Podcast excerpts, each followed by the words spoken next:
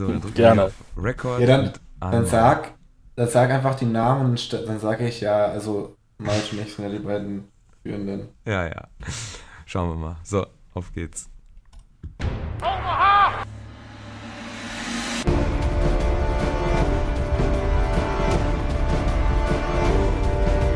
Blue 58, go!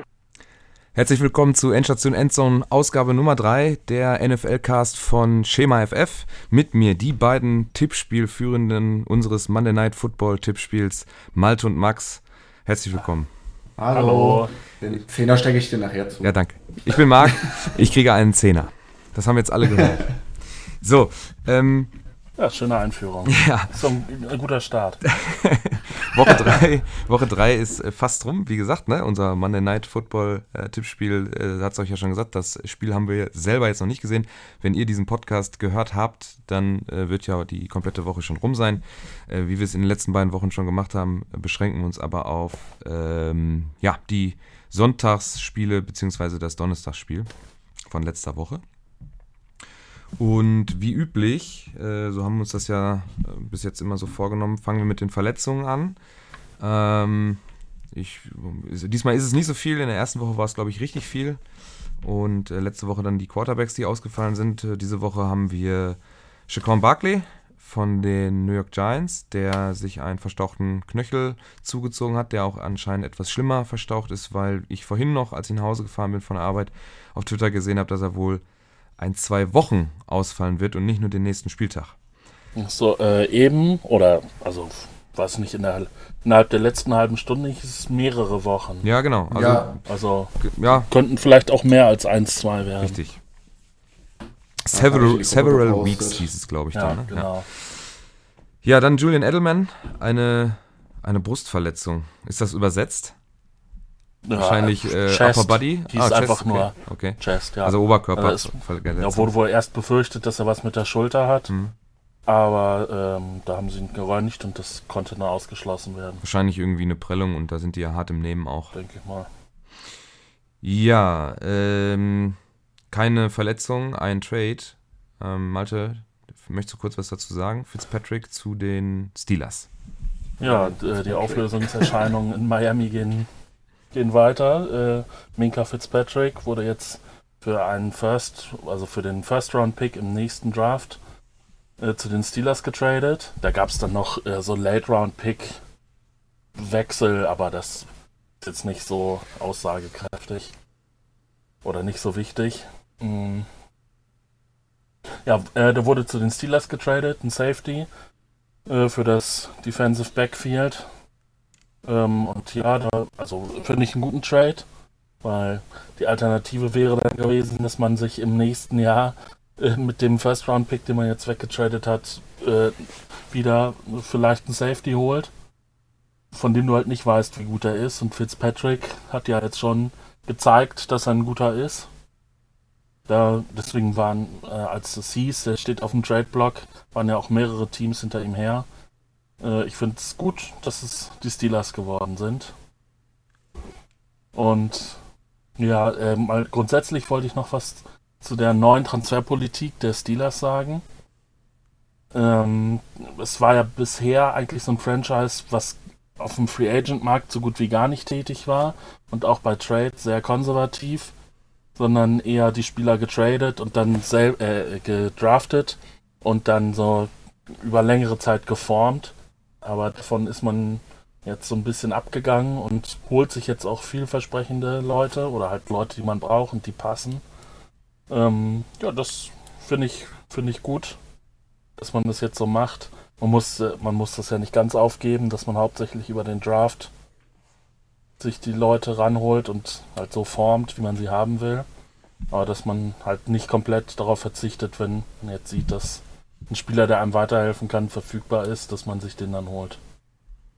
Ja. Hört sich gut an. Also, Miami, wenn das nicht Tanking ist, ne, dann weiß ich auch nicht. Also, ist schon absolut sehr deutlich, was da gemacht wird. Ja, dann, wir müssen es ja nochmal aufgreifen. Antonio Brown. Das ist doch jetzt Ja, nichts Legal, also vielleicht das macht doch jetzt Spaß, oder? Die News jetzt. Aus Football-Sicht könnte es auch die letzte Meldung gewesen sein. Wahrscheinlich, wenn wir dann nochmal über Antonio Brown reden werden in Zukunft, dann eher aus Gossip-Gründen, anstatt aus NFL-Bezug, weil die Patriots haben ihn letzte Woche released. Das hat, glaube ich, dann auch jeder, der sich für Football oder für die NFL interessiert, mitbekommen.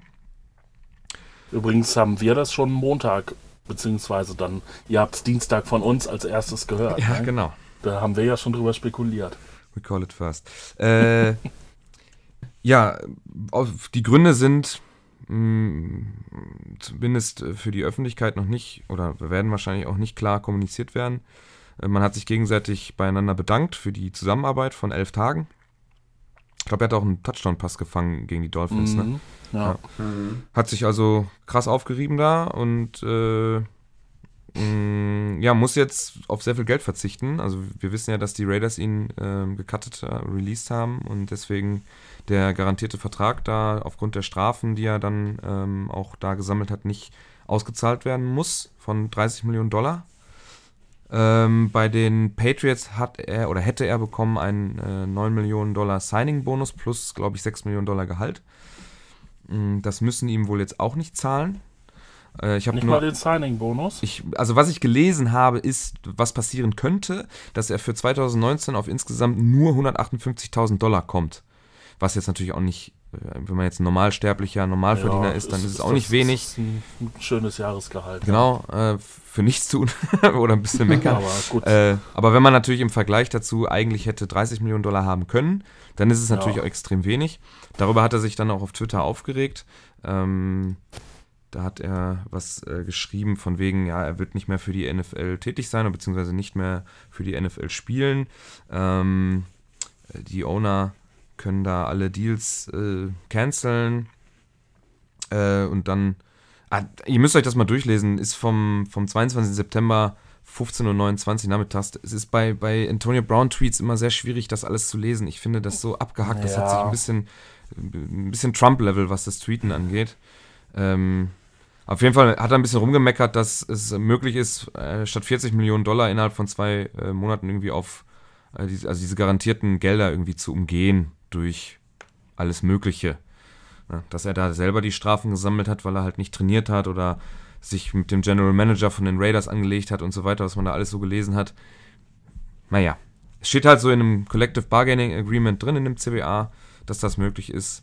Das hat die NFLPA, die Player Association, da auch mit unterschrieben, von daher, naja.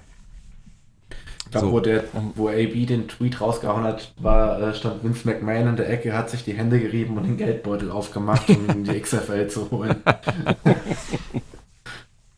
Ja, dann wird er ja noch einen schlimmeren Vertrag unterschreiben, ne? Wenn man was von McMahon, ja. Was man da von den Wrestling-Verträgen so mitbekommen hat, das ist ja auch absolute Sklaverei. Also da wird er sich auch nicht besser aufgehoben fühlen, wahrscheinlich.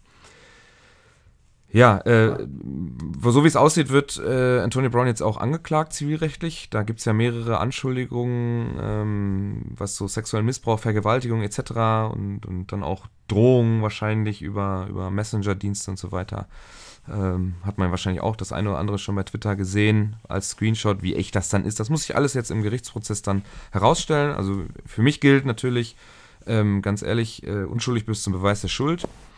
Und dann muss man gucken, wie es so weitergeht. Aber so, was man so mitbekommen hat, das wird alles so die Vertragsunterzeichnung bei den Patriots und so weiter, alles sehr, sehr seltsam, wie das abgelaufen ist, wie der Trade von den Steelers zu den Raiders gelaufen ist. Ich hoffe mal, dass das Thema jetzt endlich für uns erstmal durch ist und dann können wir vielleicht hier und da nochmal aufgreifen, wie es so im Prozess läuft, eventuell ein bisschen Gossip mit reinbringen, mal gucken. Derzeit spielt Antonio Brown nicht mehr in der NFL und dann ist das Thema für uns auch erledigt. So. Das klingt doch gut. Nächstes Thema. Max, du hast hier reingeschrieben.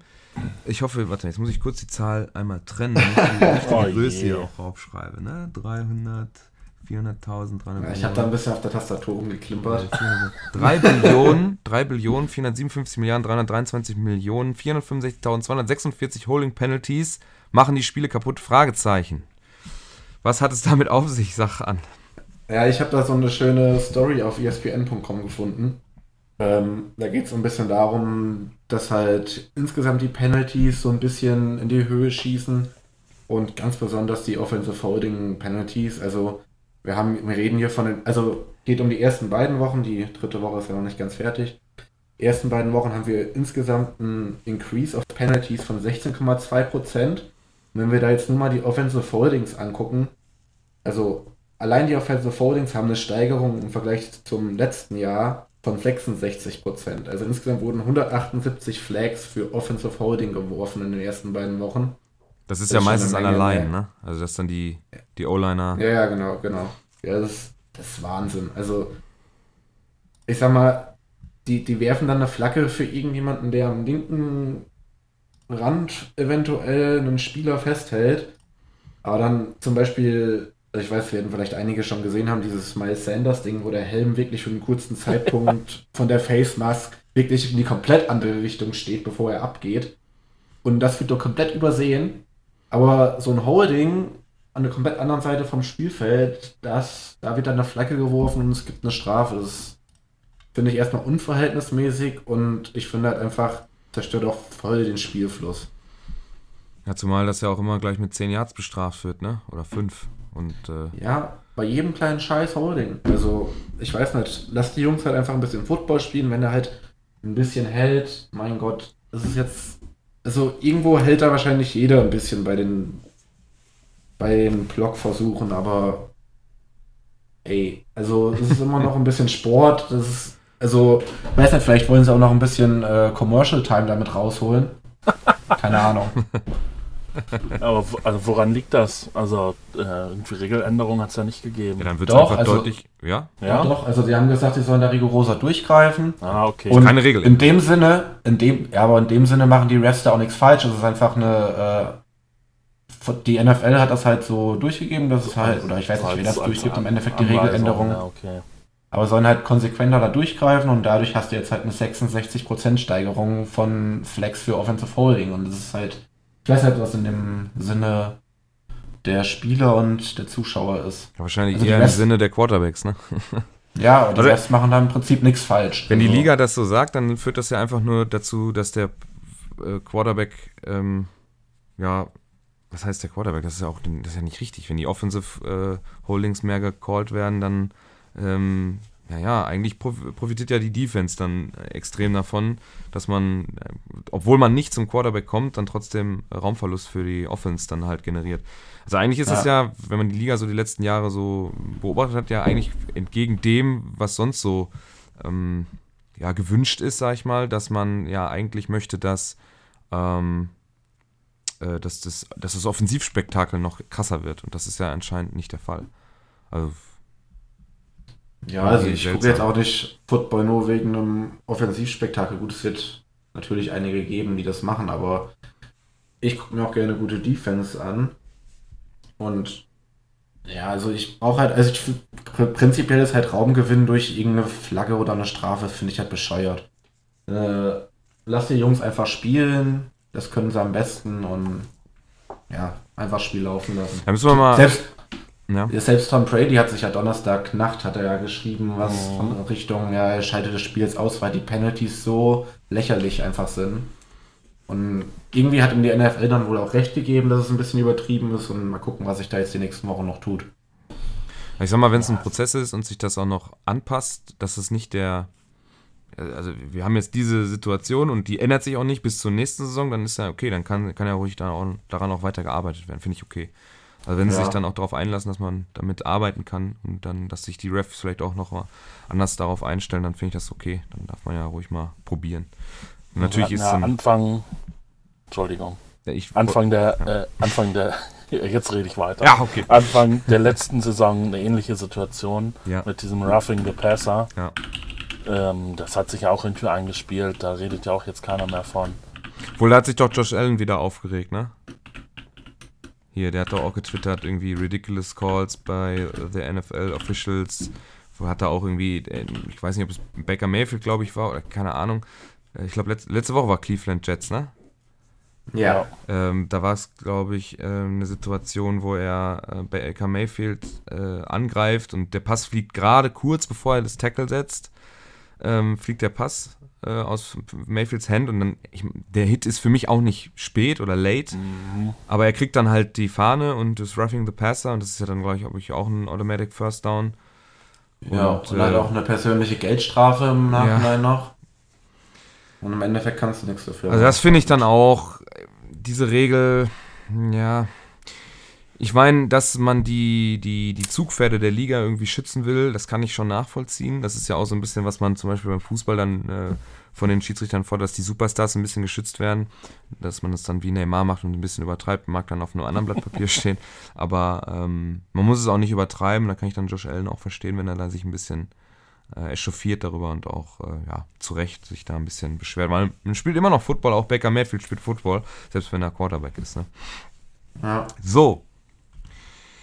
Ja, also müssen wir die Penalty-Situation, ich schreibe, also wie gesagt, über 3 Billionen Penalty-Strafen schon geworfen.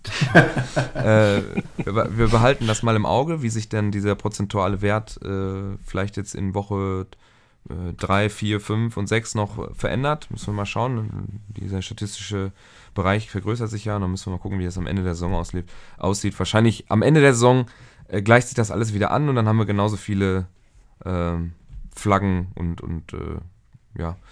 Raumverluste dadurch wie letzte Saison auch. Ja, das wird ja heißen, dass es jetzt weniger wird und dementsprechend wäre es ja gut. Ich meine, schade ist nur, dass diese NFL-Saison halt auch ein bisschen kurz für solche Experimente ist. Ne? Wenn ihr jetzt in so einer 80-Spiele-Saison wie bei NHL, NBA oder über 115 Regular-Season-Spiele wie beim Baseball irgendwie hast, wo du dann, weiß ich nicht, 30 Spiele was ausprobieren kannst und da hast du immer noch eine ganze Saison im Prinzip vor dir, bis zu den Playoffs und dann ist so eine Football-Saison. Wir haben ja im Prinzip schon bald, nächste Woche haben wir schon ein Viertel rum. Das darf man ja nicht vergessen, ne? Und dann ist so eine Testballon ein bisschen schwierig. Dann sollten sie lieber eine Preseason testen. Ja, genau, also Preseason, ich finde halt, während der Saison was zu ändern, ist halt immer schwierig, weil, sag mal, wenn du dann halt in der 8. Woche was nicht mehr gecallt kriegst, was du in der 1. Woche gecallt kriegt hast, ist halt auch irgendwo scheiße, ne? Aber ja, nimm halt die Preseason zum Testen, da hast du ja genug Spiele, von mir aus 2 Wochen der Preseason so, 2 Wochen so und gut ist. Ja, und dann sprich mit den Spielern oder NFLPA und guck, was du für eine Rückmeldung bekommst. Dann hast du doch, weißt du doch Bescheid. Jo. Okay, dann wollen wir mal jetzt so langsam in die, wir haben übrigens die erste Frage eigentlich vergessen, die wir immer stellen. Was habt ihr so geguckt? Aber ich habe schon vor dem Podcast gesagt, wir machen heute mal ein bisschen knackiger. Deswegen lassen wir das weg. Wir kommen nachher noch zu unseren persönlichen Spielen. Ihr habt ja wahrscheinlich eure eigenen Teams auch verfolgt. Dann wird es noch ein bisschen Gemecker geben. Ich möchte aber einmal mit Daniel Jones anfangen. Der hatte seinen nach letzter Woche verkündeten ersten Start gegen die Tampa Bay Buccaneers. Habe ich hier irgendwo auch die... genau, da ist es. 36 geworfenen Bällen sind 23 angekommen für 336 Yards, 2 Touchdowns, keine Interception, ich glaube aber ein Fumble war dabei, ne? 112,7er Quarterback-Rating, 2 Rushing-Touchdowns. Übrigens habe ich ich habe das Game in 40 geguckt, da hat der Kommentator gesagt, da steht es auch, 2 Lost Fumbles, da hat der Kommentator noch gesagt, dass Eli Manning in seiner ganzen Karriere 7 Rushing-Touchdowns hatte. Und Daniel Jones hat jetzt schon 2. Und wie gesagt, ich habe mir das Game in 40 angeguckt. Ich fand es ein solides Debüt. Ich fand Gardner Minshew letzte Woche in seinem ersten Start, beziehungsweise als er übernommen hat, besser. Wobei die O-Line von Daniel Jones jetzt auch nicht unbedingt so super geil ist. Ist vielleicht ein bisschen besser geworden im Gegensatz zu letztem Jahr. Und dann kam ja auch noch dazu, dass die Verletzung von Saquon Barkley ein bisschen Gefahr aus dem Spiel der New York Giants rausnimmt und da muss er dann doch viel alleine machen oder viel selber machen. Aber ganz solides Debüt, finde ich. Was meint ihr? Ja, ich finde auch, also gerade für einen Rookie ist es halt eigentlich ein solides Debüt. Klar, an der Completion Rate oder so kann man arbeiten, aber der Junge wird da jetzt reingeworfen in einer Stadt, die größere Erwartungen hat als alle anderen Städte wahrscheinlich. Hat da auch 2 Receiver, die über 100 Yards sind.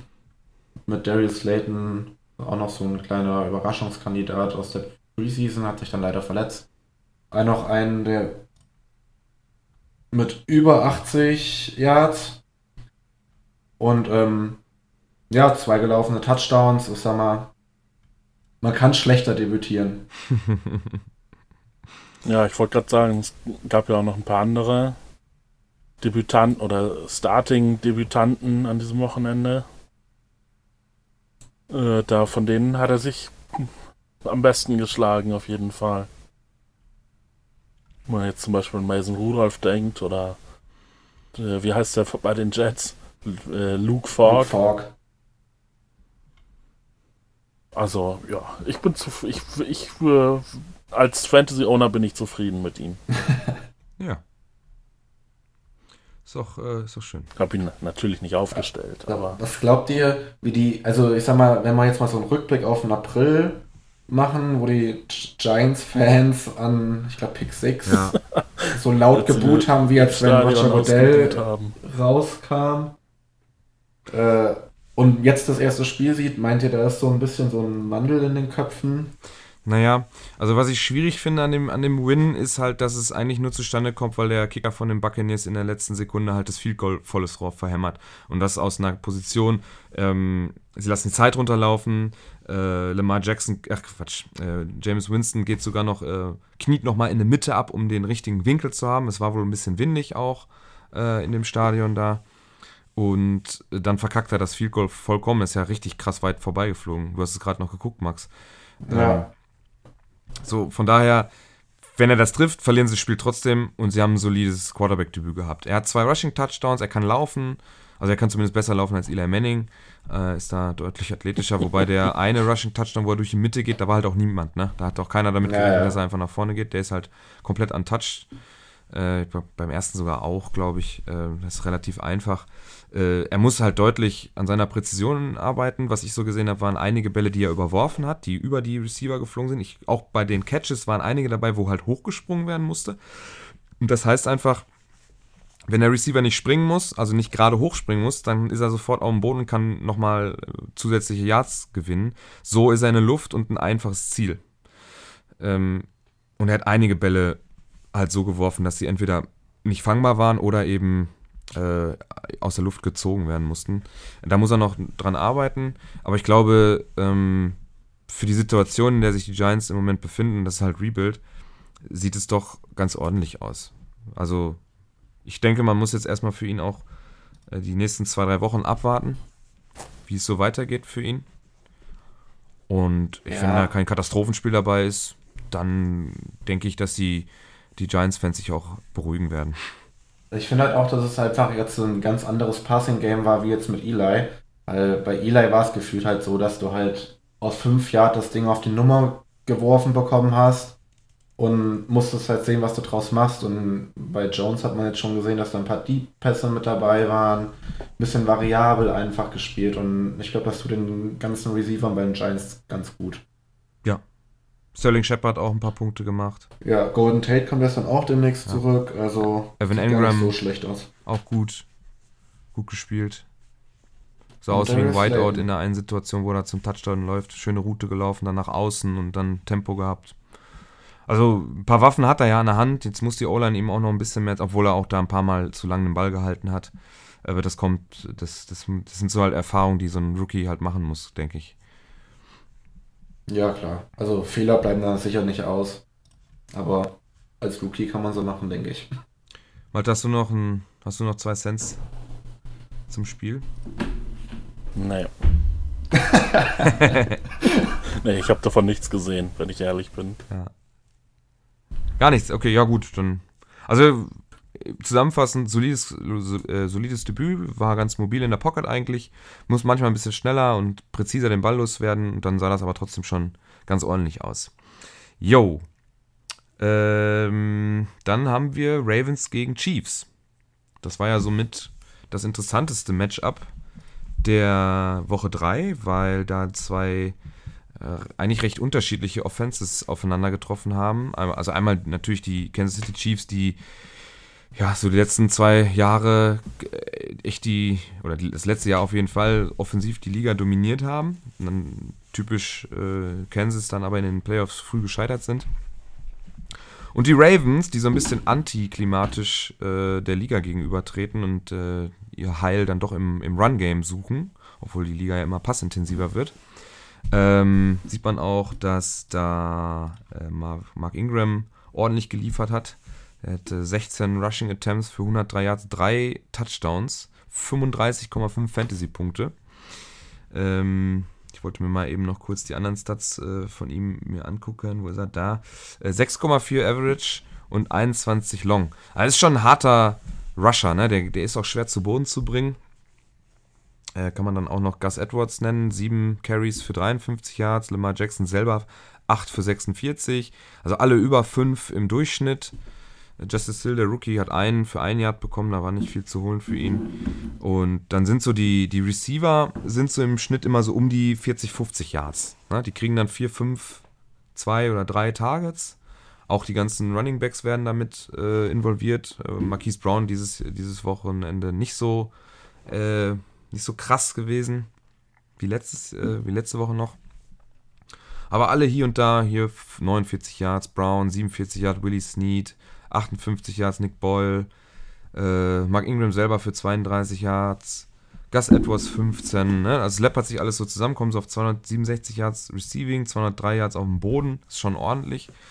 Ja, und dagegenüber steht dann Pat Mahomes, ne? Der alleine dann nochmal 110 Yards drauflegt auf übers Werfen. Das war schon wieder ganz gut, was er da gemacht hat. Ja, wir haben ja letzte Woche gesagt, dass das jetzt so ein bisschen, sag ich mal, der erste Härtetest wird, auch für Jackson. Nicht, weil die Kansas City Defense so gut ist, sondern weil man weiß, dass die Offense so gut ist, dass du wirklich ständig punkten musst, um dran zu bleiben, weil die ständig punkten. Ja. Und ja, also ich finde seine Stats jetzt nicht überragend. Also klar, 270 Yards fast, das ist okay. Aber auch knapp über 50% Completion Rate. Mhm. Ja, haut mich jetzt nicht so vom Hocker, ne? Nee, er hat doch nur ein 70er Rating, ne? Ja. Ja, wurden halt auch alle Touchdowns reingelaufen, ne? Hat halt keinen... Ja. Mal irgendwie hat keinen Touchdown damit drin, ja, ja. Ich meine, ist ja auch nicht nötig. Sag mal, ja, sicher nicht. Was ich nicht verstanden habe bei dem Spiel war, dass John Harbaugh so konsequent auf die Two-Point-Conversion gegangen ist. 3-mal. Alle verkackt.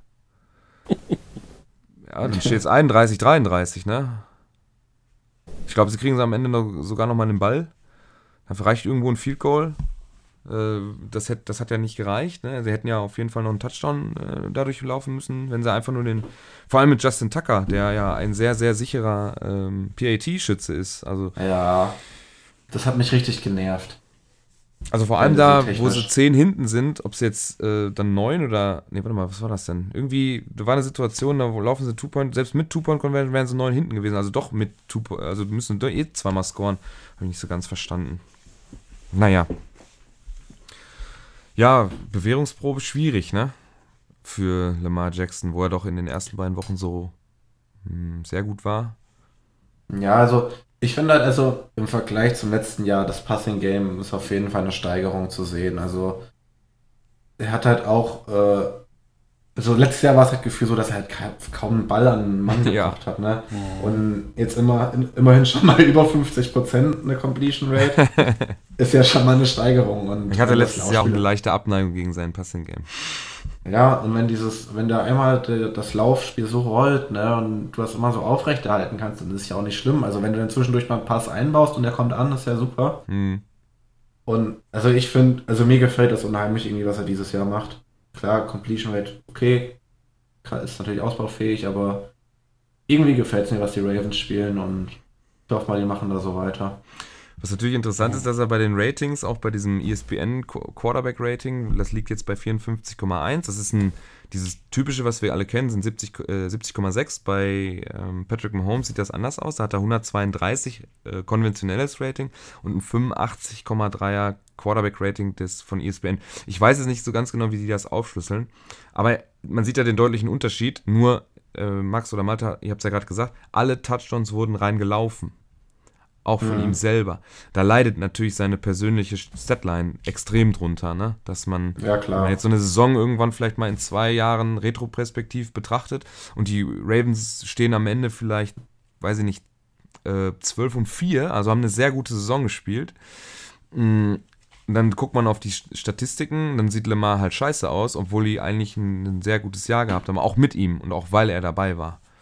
Das ist halt schon schwierig. Das sieht ja auch nur bei dieser Quarterback-Statistik scheiße aus. Sag mal, wenn du dann noch also wenn du die Statistiken schon anguckst, wenn du dir die Mühe machst, dann guckst du ja auch mal auf das, was er gelaufen ist. Ja.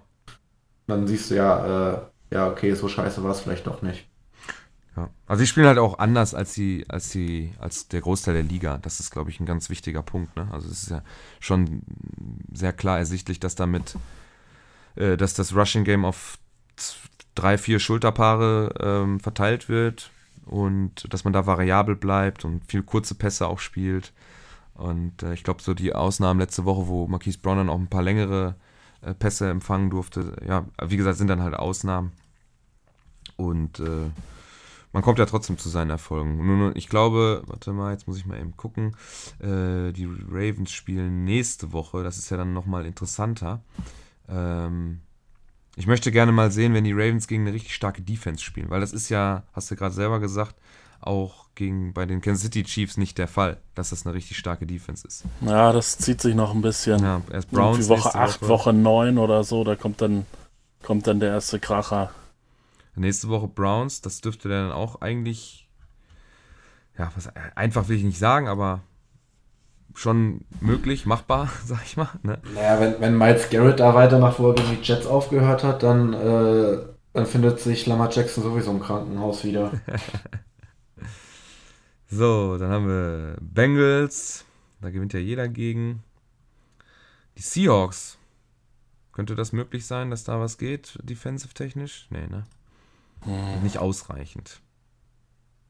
Ja, Woche 9 gegen die Patriots, ja, da könnte dann das erste Mal interessant werden. Ja, stehen bisher ganz gut. Schon in 16 Quarter kein Offensive Touchdown zugelassen. Hey, die Patriots spielen eine saugute Defense. Nicht nur echt gut, sondern richtig gut. Ach, in Woche 8 haben sie Bye Week, ne? Dann sind sie auch noch ausgeruht vor dem Clash, oder was? Ja, dann machen wir uns da mal einen Marker in den Kalender, dass wir uns dann Monday-Night-Football, beziehungsweise Sonntagnacht, das Sunday-Night-Football-Game, 22 deutsche Zeit, Patriots gegen Ravens. At Ravens sogar, ne? Wenn ich das richtig sehe. Ja, sicher. Na, guck mal. Das ist doch interessant. Da bin ich gespannt, was dann passiert.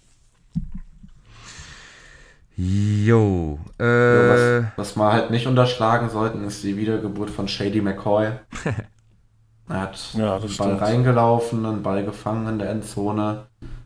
Hat für ordentlich Fantasy-Punkte gesorgt. Sah ganz gut aus, ne? Also, tatsächlich, ja. Also, dass Damien Williams ja ausgefallen ist, war ja der Spot vakant so ein bisschen. Man ist ein bisschen davon ausgegangen, dass vielleicht Darrell Williams das übernehmen könnte. Shady war mit in der Verlosung und auch Thompson. Am Ende hat, glaube ich, Shady den Großteil abbekommen und hat auch für ordentlich Yards und Punkte auf dem Tableau gesorgt. Ja. Also, Shady McCoy. Im Moment vielleicht ein kleiner Tipp fürs Waiver Wire im Fantasy. Kann man mal mitnehmen. Zumindest solange Damien Williams nicht da ist. Ja, gut. Also, wenn der so weitermacht, ist sowieso die Frage, vielleicht wie Damien Williams dann überhaupt noch den Spot bekommt. Also, okay. Ich sag mal, in dem Backfield kann ja sowieso fast jeder laufen. Das können ja mal unsere Kollegen besprechen am Donnerstag. Ja. Was ich auch beeindruckend finde, wo wir letzte Woche auch schon ein bisschen, was wir angeschnitten haben, dass es im Prinzip egal ist, wer da ausfällt, gerade wenn man sich mal die Receiver anguckt, solange du Mahomes hast, der findet immer Spieler, die frei sind. Ja. Also die Targets sind so verteilt. Ja, Nicole Hartman hat irgendwie 97 Yards. Ja, bei 2 Receptions, ne? Ja. Ja, gut, Kelsey wurde dann ein paar Mal öfter angeworfen. 7 Receptions für 89. Dann hast du Watkins 5 für 64. Williams 5 für 47. Robinson 3 für 43. Also es ist schon relativ gut verteilt. Der weiß schon, wie er den Ball zum Mann kriegt. Ja. Und wenn dann Tyreek Hill ausfällt, dann scheint das nicht so ins Gewicht zu fallen, dann stehst du trotzdem 3-0. Ja. Also, vor allem, beeindruckend. Letzte Woche war doch irgendwie die Frage, kann Patrick Mahomes überhaupt kurze Pässe werfen? Braucht er das überhaupt? Ist wohl wahrscheinlich die wichtigere Frage. Ja. Ja gut, das war ja auch eher ein bisschen scherzhaft, die Frage. Ja, aber ja, ist schon cool, wie er das so macht. Also sieht schon flashy aus. Ist schon auf jeden Fall, wenn man irgendwie Football jemandem zeigen will, der noch keine Ahnung hat, dann zeigt man dem ein Kansas-Spiel, dann ist da auf jeden Fall so ein bisschen offensives Feuerwerk da. Dann kann man jemanden schon mit begeistern. Genau. Vielleicht auch mit, jetzt mache ich mal eine krasse Überleitung. Obwohl nein, eine Sache ist uns noch aufgefallen. Ich habe mit einem Kumpel auf Couch gesessen und er sagte auf einmal nur, habe ich gerade nicht hingeguckt, wie heißt der Headcoach von Kansas? Andy Reid. Andy Reid kann kein Clock-Management. Ich glaube, drittes Viertel, irgendwo kurz bevor die Zeit abläuft. 14 Sekunden auf der Uhr. Er hat ein Timeout, er nimmt es nicht, lässt 4 Sekunden verstreichen, nimmt dann das Timeout, um dann das Field Goal zu kicken. Anstatt nochmal bei 14 Sekunden ein Play zu laufen, vielleicht entweder einfach einen Incomplete Pass zu werfen in die Endzone, dann bleibt die Uhr stehen, du kannst die Field Goal Unit draufholen oder du holst den Touchdown. Hat er nicht hingekriegt, nimmt das Field Goal. Das nur so nochmal nebenbei. Ja, achso, hier Gardner Minshew wollte ich nochmal kurz, ich finde den echt geil, also nicht nur wegen des Äußeren. Er hat ist jetzt, ein lustiger Typ. Ja, 3 Spiele gemacht, gute Ratings, gute Deadlines, hat jetzt wieder 2 Touchdowns geworfen gegen die Tennessee Titans im 20-7 Win. 20 von 30, 204 Yards, 66,7% Completion Rate und 6,8 Yards Average bei einem 108er Quarterback Rating. Sieht ganz ordentlich aus. Auch ein Rookie, beziehungsweise ein Rookie-Starter. Ich glaube, der ist schon 1-2 Jahre in der Liga, ne? Oder nee, Quatsch, der ist auch dieses Jahr erst gekommen, ne? Ja, war der nicht letztes Jahr? Nee, Runde 6, Pick 178. Ah, siehste. Ja, ganz ordentlich. Hat jetzt 2019er Season Stats 692 geworfene Yards, 5 Touchdowns, 1 Interception. Das ist schon ordentlich für einen Rookie. Ja, auf jeden Fall. Und da ist es so, was hat Nick Foles jetzt eigentlich? Wissen wir, wie lange der ausfällt? Ich glaube, wenn Minshew so weitermacht, fällt er ganz schön lange aus in Jacksonville. Ja, das ist nämlich eine gute Frage, finde ich. Ne? Was passiert, wenn der vermeintliche und der besser bezahlte Nick Foles dann wiederkommt und der eigentliche Starter ist? Würde mich mal interessieren. Ja, also klar, Foles hat natürlich jetzt einen dicken Vertrag gekriegt. Ich glaube auch 20 Millionen im Jahr.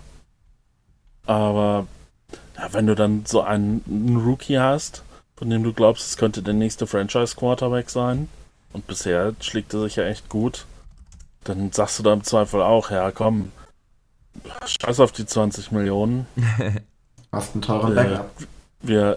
Das ist dann natürlich blöd gelaufen, aber da hast du dann einen Quarterback für die nächsten, was weiß ich, vielleicht 15 Jahre oder so. Ja. Also könnte man, glaube ich, schon riskieren, wenn er sich so stabilisiert. Also er macht auf jeden Fall Spaß, der Junge. Auch abseits. Guckt euch mal die Bilder auf jeden Fall von ihm an, von seinen Outfits, das ist großartig. Auch das eine Meme, das ist überragend, wo drin steht irgendwie, als Gardner Minshew auf die Universität gegangen ist, hat er zu seinem Vater gesagt, er ist jetzt der Mann im Haus.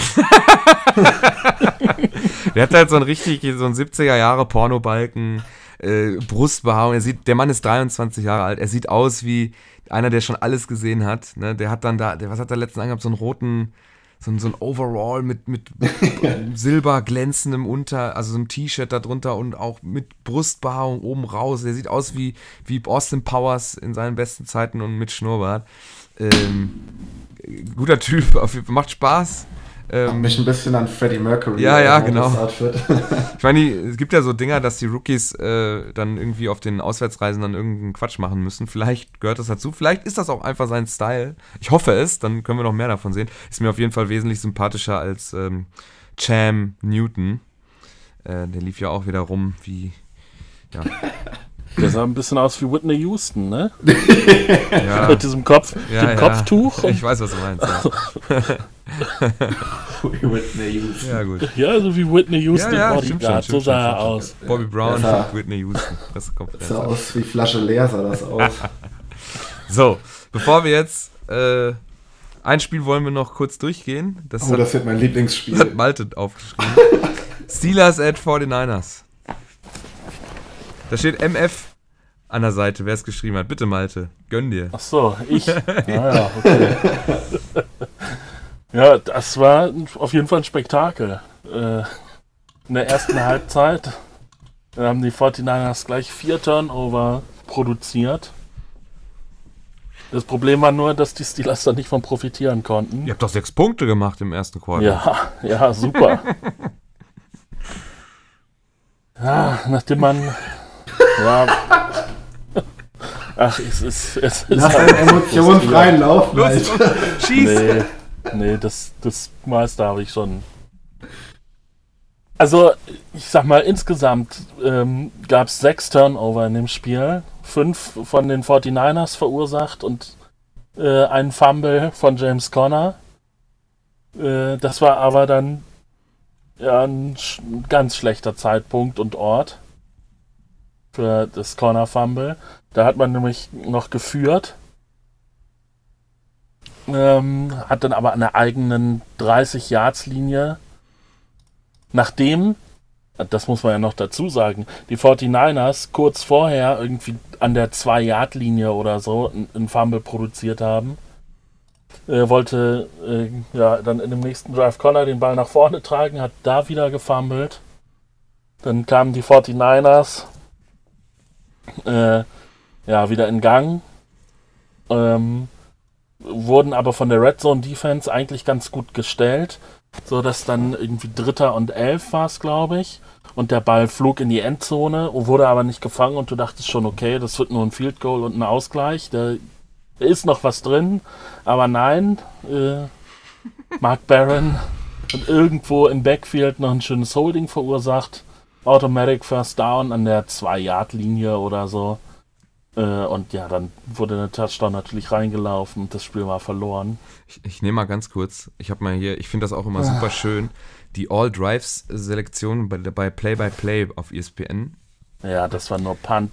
Nee, Interception, Field Goal, Punt, Interception, okay. Field Goal, Fumble, Punt, Fumble, Punt, Field Goal, Punt, End of Half.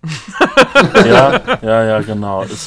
Wir reden doch gar nicht über die Jets, oder? Bitte? Wir reden doch gar nicht über die Jets, oder? Nee, doch nicht. Also es ist fantastisch, ne? Wir sind hier, die erste Drive von den 49ers, sieht so aus. First and 10 mit Brady up to the middle, 5 Yards Raumgewinn, Second and 5, das hat er hier. 12 Yards Raumgewinn, First and 10, intercepted. Field Goal. Punt, Interception, da kommt wieder nur ein Field Goal, noch ein Fumble, wieder ein Punt. Es ist unglaublich, ne? Also es ist ja ekelhaft. Und dann steht 6-3. Das beschreibt das Spiel super. Die 49ers haben den Ball zu den Steelers gefummelt und wenn man nah genug dran war, also wenn sie den früh genug nach dem Punt gefummelt haben, war man in Field-Goal-Range. Und sonst musste man halt nach drei Versuchen punten. Und hoffen, dass sie ihn wieder tief in der eigenen Hälfte verlieren. Es ist auch nicht besser geworden. Ne? Es fängt dann 4 Plays, 7 Yards, Interception. Mason Rudolph pass short right intended for Juju Smith-Schuster, intercepted by Blabla Williams at Pittsburgh 42. So, Touchdown. Punt, Touchdown, Punt, Touchdown, Fumble, Touchdown, Downs, also Turnover und Downs, End of Game. Ja. Dann steht es am Ende 2024. Wenn man so einfach nur auf das Ergebnis guckt, dann könnte man sich denken, wenn ich mir jetzt das Game in 40 angucke, das ist ja in Ordnung. Und dann sieht man nur eine Rotze. Bestimmt ein enges Spiel, die Defense wird es viel umkämpft und so und dann nur Rotze. Und was ist los? Pittsburgh steht 0-3 und San Francisco steht 3-0 in der Division, ne? In den jeweiligen Divisions. Nächste Woche gibt's eine richtige Shitshow am Dienstag. Bengals gegen Pittsburgh? Bengals gegen die Steelers, ja. Die Vorentscheidung, wer wird Letzter in der Division. Oh, da habe ich echt keinen Bock drauf. Ja, du kannst ja froh sein, dass du es nur tippen musst. Dann nächste Woche. Ja, also ich weiß auch gar nicht, wem man die Schuld geben soll an der Niederlage. Klar kannst du sagen, wenn die Defense 5 Turnovers forst, dann kannst du der Defense nicht die Schuld geben. Aber wenn Barron nicht im entscheidenden Spielzug da das Holding macht, es war halt quasi die spielentscheidende Szene, dann gut, geht's unentschieden aus und vielleicht kommt dann noch der Sieg. Aber ja, wenn die Offense halt aus 5 Turnovers auch nichts produziert. Ja, Rudolph war auch jetzt gute 174 Yards. Davon sind aber mehr als die Hälfte aus 2 Spielzügen. Also es war wirklich, das war nicht schön anzusehen. Three and out. Und ja, das Laufspiel hat mir auch überhaupt nicht gefallen. Weiß ich nicht, warum. Man hat bei jedem Laufspielzug versucht, Connor in der Mitte durch die Wand. Oh, das habe ich letztes Jahr bei den Packers gehabt, bei unserem alten Head Coach. Ach, wie heißt er denn? McCarthy. Das fand ich auch ganz, ganz ätzend. Das war so einfallslos, richtig ätzend. Ja, pass auf. Damit wir dich nicht weiter quälen. Wir haben ein Grußwort bekommen aus New York. Unser David ist ja in New York auf privatem Urlaubstrip. Ich dachte, jetzt kommt Daniel Jones. Nein. Das wäre noch schöner, ne? Wenn wir irgendwann mal so weit sind, dass wir von NFL Starting Quarterbacks Grußwörter bekommen für unseren Podcast, dann haben wir es geschafft. Aber bis dahin freuen wir uns auch über Grußworte von David. Genau, das spiele ich dann jetzt hier einmal kurz ein. So 2,5 Minuten ungefähr. Da sagt David mal kurz, wie es so bei ihm in den ersten Stunden so abgelaufen ist. Viel Spaß. Hi zusammen, Grüße aus New York. Was habe ich bisher gesehen? Also am Donnerstag war es dann doch etwas spät, weswegen ich von dem Thursday Night Game nicht allzu viel mitbekommen habe. Nur die Highlights gesehen am Freitagmorgen. Da heute auch kein Football in New York war, war ich heute auch den ganzen Tag eigentlich unterwegs. Habe noch das letzte Viertel der Spätspiele gesehen und jetzt gerade das Sunday Night Game. Ja, dominierende D-Lines. Dann Touchdowns, die aus fehlende Defense entstanden sind. Einmal der Tight End Harris der Browns, relativ ungedeckt in der Endzone frei für Mayfield. Dann einmal Cooper Kupp, der komplett ungedeckt in der Endzone rumgelaufen ist und das Ding gefangen hat. Ansonsten, ja, Mayfield viel Druck bekommen. Dafür Goff mit... Ich glaube, 2 Interceptions waren es jetzt. Habe ich jetzt nicht mehr genau nachgeschaut. Ja, wenn es hier Störgeräusche gibt, es ist warm hier in New York mit knapp 30 Grad. Deswegen brummen hier überall die Klimaanlagen. Und ja. Ja, Sportsbar war jetzt nicht so. War jetzt dann doch eher daheim vom Fernseher geguckt. Mit so ein paar Kilometern über den Tag rumgelaufen, war es heute Abend dann doch noch zu viel, hier in die nächste Sportsbar zu gehen. Und ja, da Mark ja ein Verfechter ist, dass man, wenn man in den USA ist, sich auf jeden Fall auch andere Sportarten angucken sollte. Ich habe jetzt niemanden gefunden, der mit mir Eishockey oder Basketball gucken gehen will, deswegen geht's am Dienstag, also für euch morgen, für mich in 2 Tagen, Baseball, zum Baseball, Marlins at Mets. Schauen wir mal, wie das wird. Ja, ansonsten alles Weitere werden wir dann, glaube ich, in der Woche darauf besprechen. Soweit von mir erstmal. Ja, dann wünschen wir dem David noch viel Spaß. $11 die Karte fürs Baseball. Also wenn man in Amerika ist und günstig Sport gucken will. Günstig Bier trinken und Hotdog essen. Günstig Bier trinken und Hotdog essen in amerikanischem Stadion am Arsch. Egal wie günstig das Ticket ist. Oh, das ist, Baseball ist doch furchtbar. Ey, da kannst du super pennen bei, ne? Ich hab das früher, als es noch ESPN auf Sky gab, habe ich das immer nach der Schule, habe mich auf die Couch geschmissen, Baseball angemacht, erstmal ein schönes Mittagsschläfchen. Da lief immer irgendwas, ich hab's mir auch immer angeguckt, egal was kam. Und da geht auch, Golf geht da auch gut. Das lief damals auch ab und zu noch auf ESPN. Ja, stimmt. Ja, ich war jetzt eigentlich auch ganz froh, dass David nicht die Jets angesprochen hat. Das ja.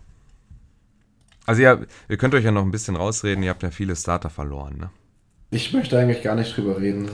Ich meine, ihr habt gegen die Patriots gespielt, die für mich persönlich im Moment von den 3-0er-Teams richtig stark, was die da zocken. Auch wenn sie jetzt im Moment viel gegen Schrott gespielt haben. Die hatten jetzt Miami und, Entschuldigung Max, aber die Jets. Und was war da mittendrin? War jetzt auch nichts Großartiges. Patriots haben nämlich gegen Pittsburgh gespielt. Pittsburgh, ne? Ja, ist halt auch nichts dieses Jahr im Moment, ne?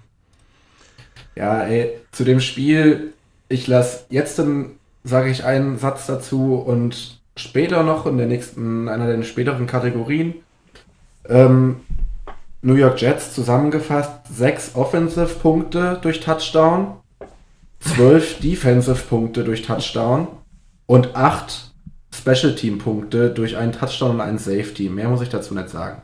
Das sind die ersten 3 Wochen der New York Jets. Ja. Und wir machen jetzt aber weiter. Und zwar, achso, da wollte ich nochmal kurz, ich hoffe, ich krieg's bis nächste Woche hin, dass wir so Kategorietrenner haben. Wir lassen das einsprechen, damit wir das nicht mehr selber machen müssen. Wir sind nämlich faul. Ich habe noch eben 2 Anmerkungen. Dann mach mal. Erstens lese ich gerade, dass Barkley 4 bis 8 Wochen ausfällt, okay, schreibt Schefter. Und zweitens, Pittsburgh hatte natürlich 2 Turnover. Ich habe die Interception von Rudolph vergessen. Nur der korrekte Teil hier.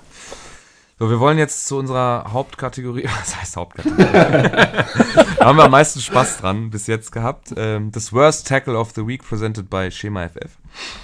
Und das kam so, Max und ich, das kam sehr fluide eigentlich, ne? Ich habe Ravens gegen Kansas mit dem Kumpel auf Couch geguckt, hab dann, weil er Halbzeit war, umgeschaltet, ein bisschen Red Zone laufen lassen, da hat Aguilar gerade ein Touchdown produziert gegen die Defense der Detroit Lions. Das Video verlinken wir euch mal. Ich mach's mir gerade mal selber nochmal an, damit ich kurz sehen kann und das vernünftig vorerzählen kann, was da genau passiert. Also es ist ein Pass, der auf die linke Seite von Wentz fliegt. Es geht so bei der 20-Yard-Linie der Detroit Lions los. Und dann dreht er sich aus, ja, Tackling kann man das ja nicht nennen, was da gemacht wird. Also er fängt den Ball und ich könnte mich jedes Mal wieder aufregen. Dreht sich nach vorne auf, dreht sich einmal, dreht sich zweimal und insgesamt sind das 4 Verteidiger, die es nicht schaffen, irgendwie überhaupt mal richtig Hand an ihn anzulegen. Also ich habe das gerade angemacht und Max schrieb in unsere Chatgruppe, Worst Tackle of the Day haben wir schon gefunden. Ne? Ich so, Aguilar, yo, alles klar, safe, da brauchen wir gar nichts an. Das war wieder so scheiße. Kennt ihr noch von früher diese Beyblades? Ja. Das ist ungefähr so, dreht er sich und es ist halt, also wirklich so wie, also er dreht sich so wie wenn er mit irgendwas kollidiert, aber er dreht sich halt weiter, ne? Also die sind dann ja immer so ein bisschen weggesprungen und haben sich weitergedreht. Also so ungefähr sah das für mich aus. Nur halt, dass er dann irgendwann nicht mehr berührt wurde und die 2 Lions-Defender halt irgendwie nichts mehr gemacht haben. Warum auch immer. Ich verstehe das nicht. Ich verstehe es nicht. Jedes Wochenende aufs Neue sieht man diesen Quatsch. Ich habe gestern einen Kumpel, der befasst sich schon wesentlich länger als ich mit dem Football-Thema. Und ich habe ihn einfach mal gefragt, warum gehen so viele Verteidiger auf dieses Highlight-Play, auf diesen krassen Hit? Es gibt irgendwo bei YouTube konnte man das sehen, dass die Seahawks eine dass die ihren Spielern beibringen, ein sicheres, downbringendes Tackle anzusetzen. Ja, so ist der Satz korrekt. Es muss nicht ein harter Hit sein, es muss ein Hit sein, der den Angreifer zu Boden bringt. Und dann sieht man jede Woche aufs Neue diesen Scheiß. Und ich schwöre dir, wir haben uns ja dann damit zufrieden gegeben mit diesem Tackle, wenn wir weiter darauf nachgesucht hätten, hätten wir auch noch weitere Tackles gefunden, die genauso scheiße waren. Ja, wenn ihr welche habt, dürft ihr uns natürlich gerne einsenden. Ja. Wir gucken uns das immer gerne an und amüsieren uns da köstlich drüber. Ja, ist echt großartig. Ja, also... Ich muss sagen, das erinnert mich so ein bisschen an den frühen Marco Marin. Nur erfolgreich im Gegensatz zu Marin. Er nimmt den Ball und sucht sich die größte Gegnertraube, die er finden kann, und rennt rein. Nur Marin hat halt den Ball verloren und er dreht sich zweimal und ist durch. Ist nicht verständlich, wie sowas passieren kann. Ja, ja, dann müsst mal irgendjemand müsste sich da mal hinsetzen auf YouTube und das so zusammenschneiden, dass vorher dieses Let It Rip vom Beyblade kommt und dann dreht er sich das so dreimal. Ja, okay, also herzlichen Glückwunsch an die Detroit Lions. Ich suche jetzt nicht die Namen raus. Das waren nämlich wieder 3 oder 4 Leute, die das nicht geregelt bekommen haben. Herzlichen Glückwunsch an die Defense der Detroit Lions. Ihr gewinnt das Worst Tackle of the Week bei Schema FF. Wir sehen uns dann auch da nächste Woche wieder. Dann hatten wir uns überlegt, die dümmste Flag des Spieltags zu küren. Da haben wir 2 Sachen aufgeführt. Einmal, das hat Malte schon vorhin gesagt, Mark Barron Holding, obwohl das da eigentlich... Turnover und Downs wäre es gewesen, oder was hast du gesagt? Nee, nicht ganz. Aber es wäre dann das 4. 4 und 11 gewesen und wäre dann halt nur der Ausgleich gewesen und nicht die Führung für San Francisco, ja, wenn sie das Field Goal getroffen hätten. Mhm. Ja, das sieht man auch häufiger, solche Flaggen, dass die bei 3 und 17, 3 und 10, 3 und 8, also dritter und lang, dass dann solche Strafen irgendwie produziert werden, die dann einen First Down zur Folge haben. Und Max hatte noch aufgeschrieben, Leonard Williams, Illegal Use of the Hands bei 3. und 16. Ja, also es war jetzt auch keine spielentscheidende Situation, aber mich hat es halt einfach an dem Tag so abgefuckt in dem Moment. Es stand, glaube ich, schon 0-20 für die Patriots und bei 3. und 16 dann irgendwie so ein... Also der Pass ist schon geworfen, also der Pass geht halt ins Nichts und es ist einfach 4. und 16. Und dann wird das Ding halt zurückgepfiffen, Leonard Williams, Illegal Use of Hands, Hands in the Face, irgendwas... Und du hörst halt einfach nur, ich weiß nicht, ob es in der Red Zone war oder im Live-Spiel, irgendwas, das ist der bestbezahlte Spieler in der Jets-Defense. Und er macht so eine Kacke, so ungefähr, ne? Ja gut, das Geld oder die Größe eines Vertrages nicht unbedingt etwas über die Qualität des Spielers aussagt, dass, Joe Flacco fällt mir da ein. Ja, ich mag Leonard Williams auch echt total gern und eigentlich ist er auch jetzt nicht so verkehrt, ne, aber... Ja, das war halt echt nix. Ich meine, im Eifer des Gefechts, und ich glaube, nirgendwo gilt das so deutlich wie für die NFL, da ist ja nun mal immer Trubel dann auch, wenn der Ball gesnappt wurde, kann das mal passieren. Wenn es natürlich zu häufig wird, dann wird es auch irgendwann, da muss man da auch einschreiten als Coach. Oder halt, man muss sich das selber vor Augen führen als Spieler, aber ich glaube, solange das nicht überhand nimmt, solange das normal passiert, finde ich das jetzt nicht so schlimm. Das sind auch nur Menschen und die machen halt auch mal Fehler und dann finde ich das nicht so schlimm. Ja, deswegen machen wir uns ja in der Kategorie drüber lustig, beziehungsweise regen uns drüber auf. Richtig. So, dann zu guter Letzt zum Abschluss, 2 Punkte sind es noch, die Rookie-Performance haben wir jetzt im Prinzip schon vorweggenommen. Wir hatten einmal Daniel Jones mit seiner Performance, andere Rookies habe ich jetzt, wenn man Gardner Minshew habe ich jetzt auch schon erwähnt, das sind so die beiden Quarterbacks, die mir jetzt so aufgefallen waren. Mecole Hardman, 2 Receptions bei 5 Targets für 97 Yards, 1 Touchdown, 83 Yards long, also es ist halt Kansas, ne? Und ansonsten ist mir jetzt auch nicht mehr so viel Positives krass aufgefallen. Jacobs bei den Raiders war jetzt auch nicht unbedingt auffallend. Das sind so unsere Rookie-Performances, wo man mal ein Auge drauf werfen könnte diese Woche. Dann kommen wir jetzt wirklich zum Abschluss, zu unserer Tipprunde Monday-Night-Football. Und haben da Bears at Redskins. Da hat David mir vorhin seinen Tipp geschickt. David tippt die Bears mit 7 vorne, Max mit 10, ich mit 6 und Malte mit 4. Also alle für die Bears. Ich hoffe, dass ihr beiden damit auf die Fresse fallt. Aber da das ja so eng ist bei uns, müsste ja schon... Hey, alles über 10 gewinne ich. Ja, alles unter 10 gewinnst du nicht. Doch, ja, aber das ist halt dann auch Trubisky, ne? Ja, ja. Also so geil fand ich die Bears bisher noch nicht. Das stimmt, absolut. Ja, und gut, dann schauen wir mal, wie das heute Nacht läuft. Vielleicht geben wir mal ein Update morgen auf Twitter raus oder mit der Podcast-Folge auf Twitter, wenn sie dann rausgeht. Und dann haben wir noch am kommenden Donnerstag Eagles at Packers. Also dürfen die Packers schon wieder am Thursday Night Football teilnehmen. Das erste Mal, als sie in Woche 1 das gemacht haben, war es ein Win. Deswegen freut mich das, aber es war gruselig anzugucken. Und deswegen bleibt auch das Thursday Night Football Game in seiner Tradition als Kackspiel. Ja, aber das Schöne anzusehen war Packers bis jetzt doch immer eigentlich nur das erste Viertel, oder? Nee, auch das nicht. Eigentlich ist es, also ja, das erste Viertel kann man sich dann geben. Insgesamt. Also offensiv, defensiv sieht es ja ganz gut aus. Defensiv sieht es wirklich im Vergleich vor allem zu letztem Jahr wirklich richtig gut aus. Es werden Turnover produziert, es werden wichtige Stops gemacht, also es sieht echt gut aus, aber die Offense stottert noch extrem. Von daher, ich gucke es mir im Real Life an, ich werde dafür nicht wach bleiben. Ja, wenn ihr nichts mehr habt. Also ich könnte mich jetzt noch stundenlang über die Jets aufregen. Malte geht es wahrscheinlich mit den Steelers genauso, aber ich glaube, das will sich niemand anhören. Nein. Muss nicht sein. Nee, besser, man schließt mit der Woche ab. Genau. Dann verabschiede ich mich im Namen des Teams bei euch. Jetzt habt ihr schon wieder eine Stunde hinter euch gebracht. Am Morgen, am Abend, am Mittag, in der Pause, in der Bahn, im Auto, wie auch immer. Ich hoffe, es hat euch Spaß gemacht und dann hören wir uns in der nächsten Woche. Auf Wiederhören. Ciao. Ciao.